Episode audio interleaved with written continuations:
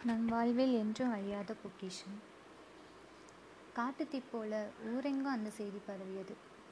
செய்தியை கேட்டவங்க செஞ்சிட்டு இருந்த வேலையை அப்படியே நிறுத்திட்டு ஊரலைக்கு ஓடினாங்க.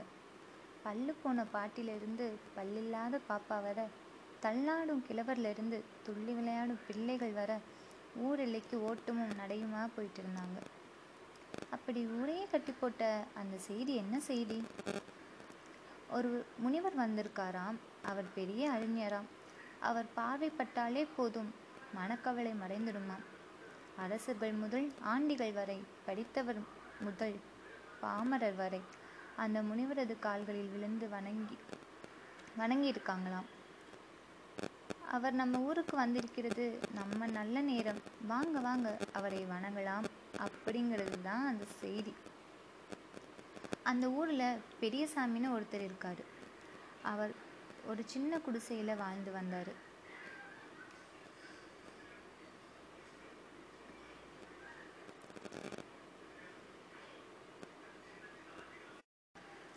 நம் வாழ்வில் என்றும் அழியாத பொக்கிஷம்.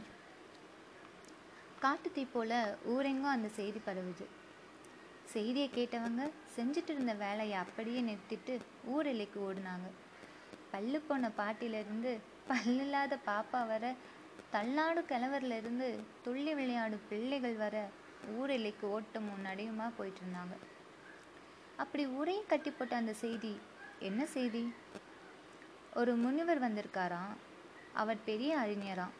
அவர் பார்வைப்பட்டாலே போதும் மணக்கவலை மறைந்துடுமா அரசர்கள் முதல் ஆண்டிகள் வரை படித்தவர்கள் முதல் பாமரர் வரை அந்த முனிவரது காலில் விழுந்து வணங்கி இருக்காங்களாம் அவர் நம்ம ஊருக்கு வந்திருக்கிறது நம்ம நல்ல நேரம்.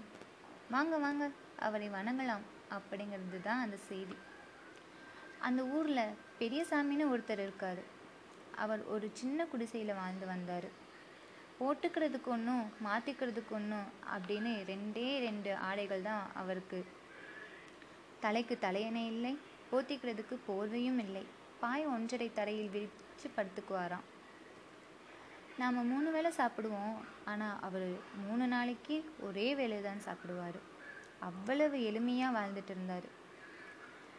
நீங்கள் எதுக்காக இப்படி உங்களையே கஷ்டப்படுத்திட்டு வாழ்ந்துட்டு இருக்கீங்கன்னு யாராவது கேட்டால் போதும்.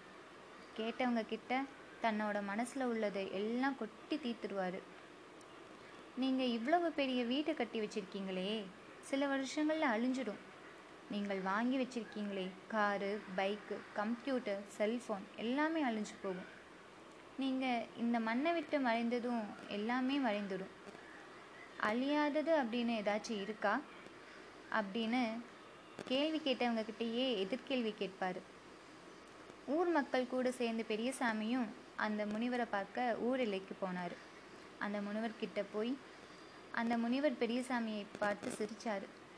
ஐயா முனிவரே இந்த உலகத்தில் என்றைக்குமே அழியாமல் நிலையாக நிற்கக்கூடிய ஒன்றை உங்களால் தர முடியுமான்னு கேட்டார். அதை கேட்ட முனிவரும் ஓ தரலாமே அப்படின்னு சொல்லிட்டு தன்னோட தோளில் கிடந்த சின்ன பைக்குள்ளே கையை விட்டார். எதையோ எடுத்து காகிதத்தில் பொதிஞ்சு பொட்டலமாக்கி கொடுத்தார். பெரியசாமிக்கு ஒரே ஏமாற்றம். நான் அழியாத ஒரு பொருளை கேட்டால் இந்த முனிவர் சின்ன காகிதத்தை பொட் சின்ன காகித பொட்டலத்தை தர்றாரேன்னு நினச்சாரு. இருந்தாலும் தன்னோட நினைப்பை வெளியே காட்டிக்காம பெரியசாமி தன்னோட குடிசைக்கு திரும்பி போனார். பொட்டலத்தை திறந்து கூட பார்க்காம தன்னோட குடிசையோட கூடைக்குள்ள சொருகி வச்சுட்டாரு. நாட்கள் உருண்டோடிச்சு நாட்கள் வாரங்களாகி வாரங்கள் மாதங்களாகி ஆண்டுகளானது பெரியசாமி இறந்து போனார். காத்துலையும் மலையிலையும் பட்டு அவர் தங்கியிருந்த குடிசையும் விழுந்துச்சு. கரையான் தின்னு மண்ணோடு மண்ணா போனது. ஆனால் கூடைக்குள்ள சொருகி வச்ச பொட்டலம் மண்ணா மாறலை. அதுக்குள்ள என்ன இருந்துச்சு தெரியுமா? பல்வேறு வகை விதைகள். விதைகள் மண்ணில் விழுந்து முளைத்தது. சின்னதா இருந்தது. வளர்ந்து பெரிய மரங்களாகியது. மரங்கள் பூக்களால் வந்தது. பூக்கள் காய்களாகவும் காய்கள் கனிகளாகவும் மாறியது. பல மரத்தை நாடி பறவைகள் வந்தது. விலங்குகளும் வந்தது.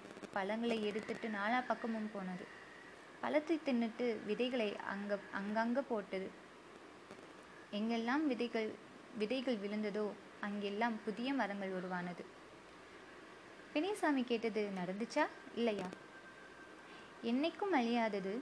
யாராலும் அழிக்க முடியாதது. அதே மாதிரி நடந்துருச்சே. ஆனா அதை பார்க்கறதுக்கு பெரியசாமி தான் இல்லை. எதுக்காக இந்த கதையை சொன்னேன்னு கேட்குறீங்களா நாமளும் பெரியசாமி மாதிரி என்னைக்காவது யோசிச்சிருக்கோமா?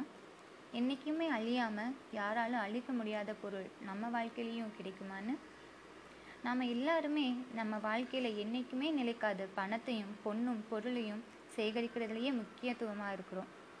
ஆடம்பர வாழ்க்கை வாழ்கிறதுக்கு இன்னைக்கு உள்ள ஏகப்பட்ட காடுகளையும் மரங்களையும் அழித்து அங்கங்கே வீடு கம்பெனி நிறைய கட்டி நமக்கு இயற்கை தேவதை கொடுத்த வரங்களான தூய்மையான காற்றை அழிச்சிட்டு இருந்தோம். இப்போவும் அழிச்சிட்டு இருக்கோம்.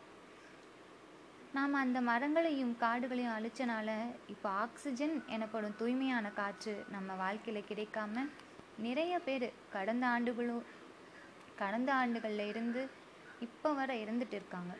மற்றும் இன்னும் பல பேர் இயற்கையான இயற்கையாக கிடைக்க வேண்டிய காற்றை விலை கொடுத்து வாங்கி சுவாசித்து உயிர் வாழ்கிறார்கள். என்னைக்காவது நாம் யோசிச்சிருக்கோமா? நம்ம வாழ்க்கையில் எப்பவுமே அழிக்க முடியாத அழியாதது எதுன்னு? அது எது தெரியுமாங்க? இயற்கையான காற்று தூய்மையான தண்ணீர் காடுகள் மரங்கள் இயற்கையான உணவுப் பொருட்கள். ஒரு மனிதனுக்கு நல்ல ஆரோக்கியமான வாழ்க்கை வாழ இதை விட வேற என்னங்க வேணும்? இது மட்டும் இருந்தால் நம்ம வாழ்க்கை இன்னும் அழகாக நிம்மதியாக சந்தோஷமாக வாழலாங்க. முடிஞ்ச அளவுக்கு நம்மனால முடிஞ்ச மரங்களையும் செடிகளையும் வளர்க்கலாங்க.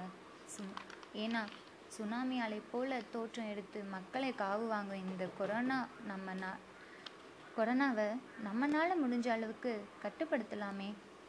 அந்த முனிவர் பெரியசாமிக்கு கொடுத்த அந்த அழியாத பொக்கிஷமான மரம் செடி விதைகளை நாமளும் நம்மளை மண்ணில் விதைப்போமே நமக்கு அடுத்து வரும் சங்கதிகளுக்கும் மரம் செடி வளர்க்கவும் அதை அழிக்கக்கூடாதுன்னு கற்றுத்தருவோம் நம்ம சங்கதிகள் தான் இப்படி இருக்குது இதுக்கு அடுத்து வரும் சங்கதிகளாவது நிம்மதியாக சந்தோஷமாக ஆரோக்கியமாக வாழ்ந்துட்டு போகட்டுமே.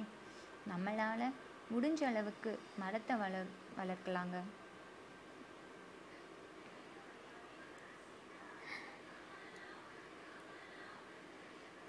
நன்றி.